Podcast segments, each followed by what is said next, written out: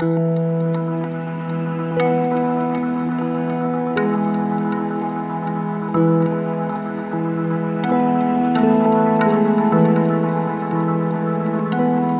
there, this is Mike, and you're listening to Feeling Twisty. I'm really glad you're here. In my father's house are many rooms. If it were not so, would I have told you that I go to prepare a place for you? And if I go and prepare a place for you, I will come again and will take you myself, that where I am, you may be also. That's from the 14th chapter of John.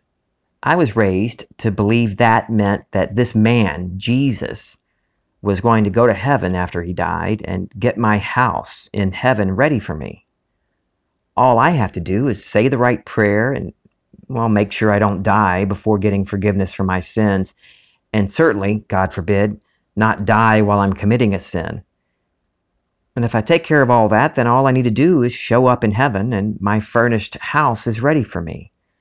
Maybe St. Peter will be at the gate or at my front door with the keys to my new house. Heaven isn't on some other planet or hidden behind the clouds. Heaven is within me, within you. In the Hebrew cosmology, there's heaven, earth, and Sheol. Heaven is for God, and the supernatural beings. Earth is for the living, and Sheol is for the dead. Heaven is made of two Hebrew words meaning sky and water. So literally, it means sky water. They didn't mean it literally. They didn't mean that heaven is literally up there behind the clouds. Imagine you're living 5,000 years ago. You're sitting on a rocky outcropping under a clear night sky. There are no city lights. There isn't any technology to mar the landscape. It's a dome of stars, endless points of light from horizon to horizon. That image fills me with a sense of wonder. Well, what better way to explain to others where God is? They liken it to the expanse of stars in the heavens that surround us. Jesus clears it up in the New Testament. People of that time had grown up with the scriptures what Christians call the Old Testament today. And they didn't just have the Hebrew texts, they studied ancient Hindu writings, and they were very familiar with the Greek and Roman religions as well, and Egyptian. There's even a reference in Ezekiel to the god Tammuz. Think of the New Testament as a collection of writings by people who were experiencing their scriptures, the Old Testament, as a personal experience within themselves and not a literal history. In Luke 17, it says the Pharisees, those who took it all literally and went by the strict rules of the time, asked Jesus, awakened imagination, when the kingdom of God would come. He tells them that it isn't anywhere at some point in time and space that you can point to. He says the kingdom of God is within you. Some translations use the phrase in your midst instead of within. But look it up for yourself, Luke 17:21 with a Strong's concordance. You'll see what the word means. It means inside, within. So the kingdom, this realm is within you. It is you. I was raised to pray to that outside being up there somewhere, hoping he'd grant me my wish. Maybe, if I've been good enough, he will. Mm, maybe he wasn't paying attention when I cursed out my brother. Yeah, I'm a good kid. I do deserve it. Well, maybe I don't deserve it. Hmm. Maybe he's making me suffer to teach me a lesson. That's what it is well, if he thinks I deserve it, I'll, I'll get what I'm asking for. Prayer isn't some form of begging or pleading or negotiating with the invisible God. Prayer is movement. In the Old Testament, it means to intervene. In the New Testament, to pray is made up of two Greek words. The first word means motion toward. The second means to wish. When I pray, I am moving toward the fulfillment of my wish. My Father's house is within me, and that's where I find the many houses, the many infinite, really, states of consciousness. And I can pick any of them to inhabit. And the words of Jesus, I go and prepare a place for you. I will come again and will take you to myself, that where I am, you may be also, is taking place within me. I move from the state I am in, this state of want, the state in which the thing I want is still only a want, into the state in which it's already actualized. And like Jesus says in that verse, once I prepare that state, imagination will take me to that place. When I have a desire, I am thinking of that state, seeing it from a distance, from the state of not having it. When I move in imagination, when I pray, I'm going to that place where and when I am already the fulfillment of the thing desired. Neville uses the terms awareness, consciousness, God, and imagination interchangeably. If you grew up in church, you might think that's blasphemy. and I'm not going to try to convince you otherwise. I have no need to proselytize, to convince you. You'll discover the truth of who you are. That is inevitable. The most effective way for me to get to know who I am is by daily practicing this art of imagining, as Neville calls it. Try it. Take a few moments. Sit down in a chair or while you're lying in bed, imagine you're elsewhere in your house. I started doing this when I was stuck in bed after flipping backward out of my wheelchair a couple of years ago. I'd be lying in bed and imagine I was sitting in the living room in my favorite chair. I'd sit there in the chair in imagination until I could feel the reality of actually being in the chair. I'd feel the fabric of the upholstery. I'd pick up the TV remote and feel the buttons with my thumb. Now, it wasn't super easy at first. Initially, it felt like I was attached to a giant rubber band, and if I let up at all, I'd get yanked back by this rubber band back to my body, snap right back to my where my body actually was on the bed. But I kept doing it. I kept practicing this art of movement. When I got comfortable with moving around my house, I started going places I'd never gone before like moving to my ceiling and being aware of my body beneath me on the bed. And I'd look down at my body and see the room from that new point of view. I'd pick anywhere in the world. Then, instead of being Mike moving to all these places, I started moving my awareness of my body as me to being aware of being the ceiling not just on the ceiling, but I am the ceiling. And the walls around me and everything within me. I'd pick a tree. yeah, my favorite tree. If you've listened to my podcasts or follow me on Facebook, you know the tree, my mulberry tree. It's still standing after the storm. But I picked that tree and imagined I was the tree.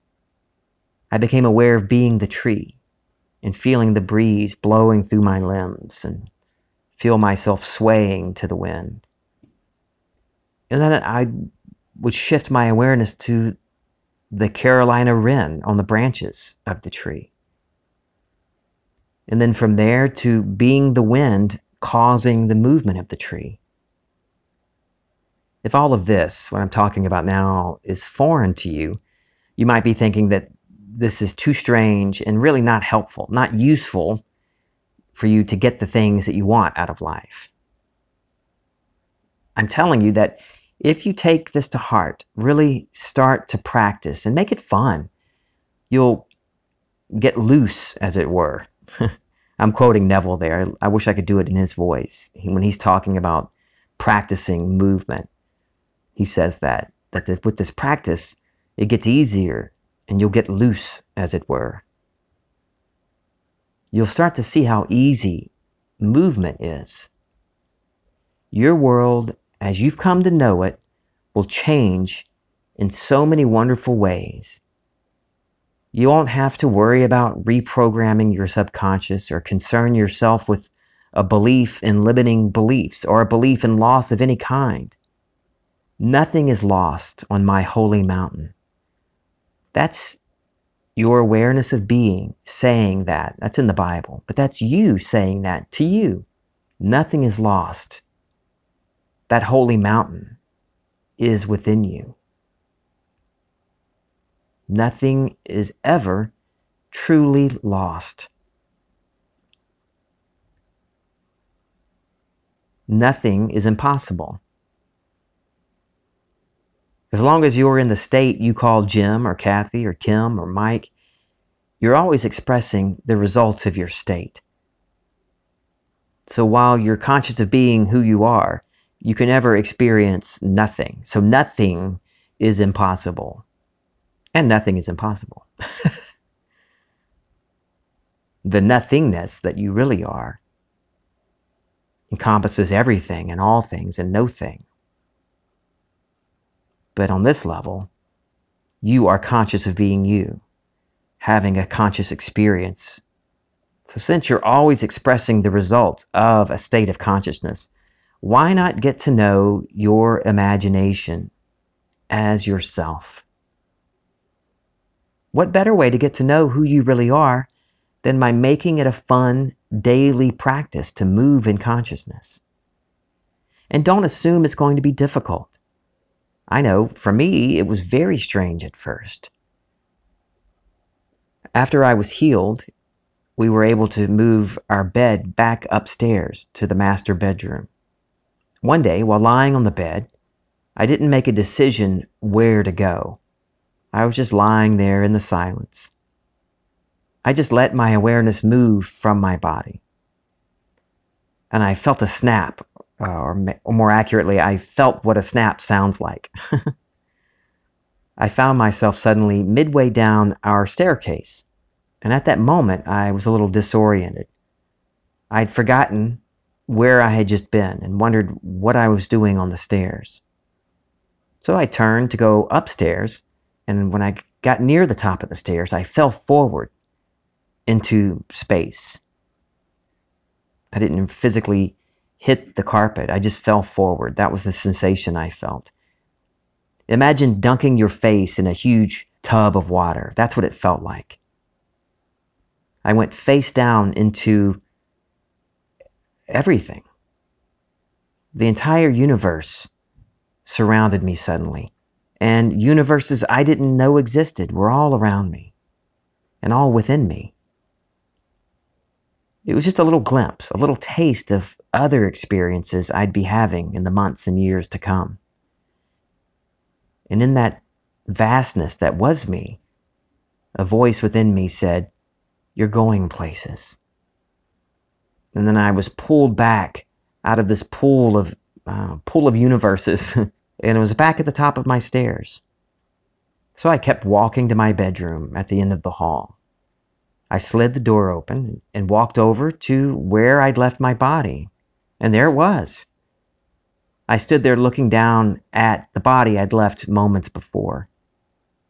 The earbuds that I'd put in my ears were still there, the same clothes that I was wearing.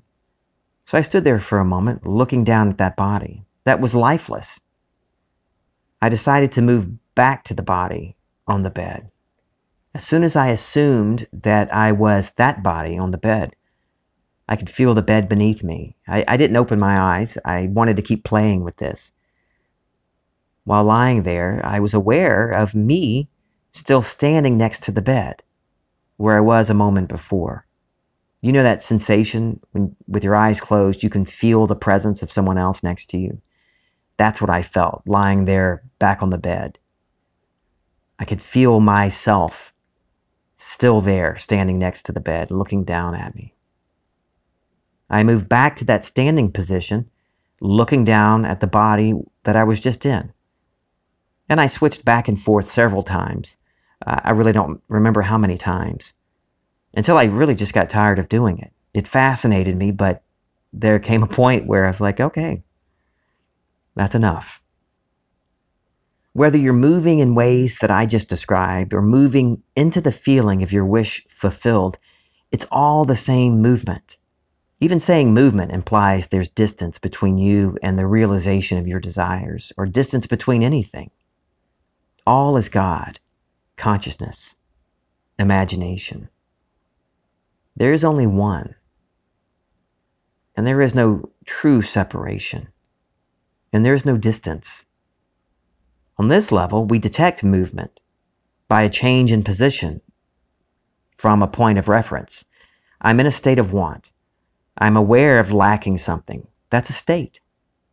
The state I'm in lacks something that I now want. If I had it in that state, then there wouldn't be that lack. I wouldn't feel the lack of that thing. I can move from that state by assuming the feeling of being in another state, a state in which that desire is already fulfilled. While I'm in that feeling, I can remember how that old state used to feel. I can re- reminisce on how things used to be when I didn't have what I now have. I can detect movement because now I have a point of reference, that old state of lack where I used to be, and I've moved right there. That's movement.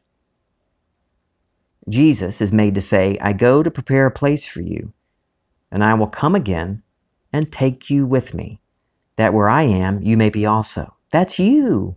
That's your I amness. That's what the name means. I am saves. My awareness of being, your awareness of being, is speaking there. When you move in imagination, you're doing what Jesus is talking about, preparing a place for you, and you'll be taken to the wish's fulfillment on the physical level if you trust imagination. Trust that you fertilized that state, that you really moved there in imagination. If you felt the reality of it, then you've moved. If you do it and then go back to your life of worry and fear and doubt, well, you, you didn't, you're not occupying the state.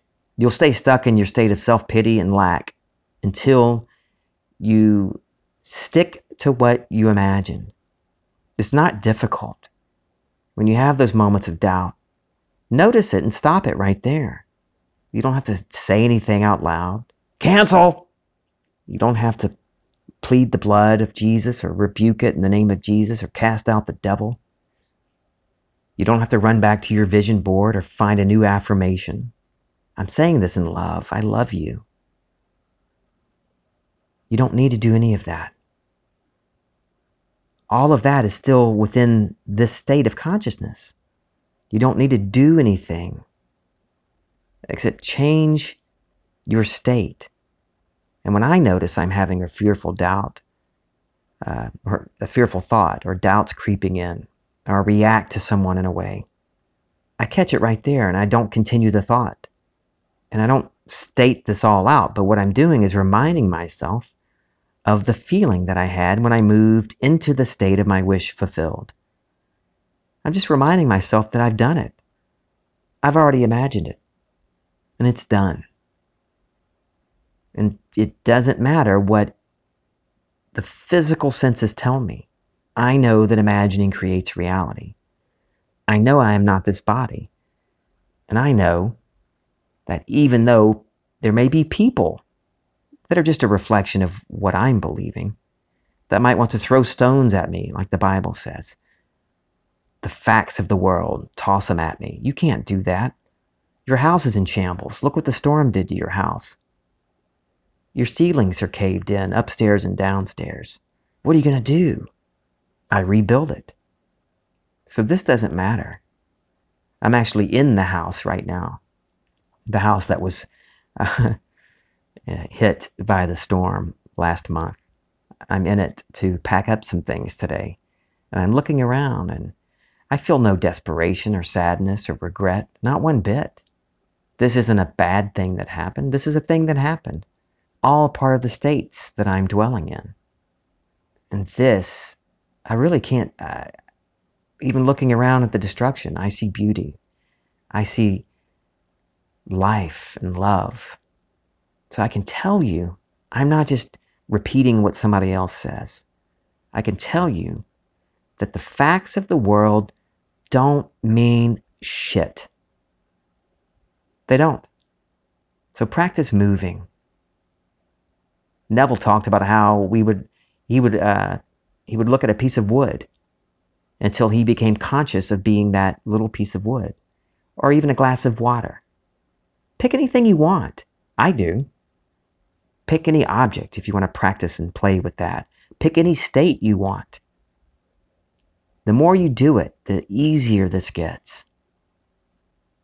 You'll realize you're not just a cog in some cosmic machine, but you are the machine and the creator of the machine, and even the awareness beyond the creator. I love you. This is Feeling Twisty.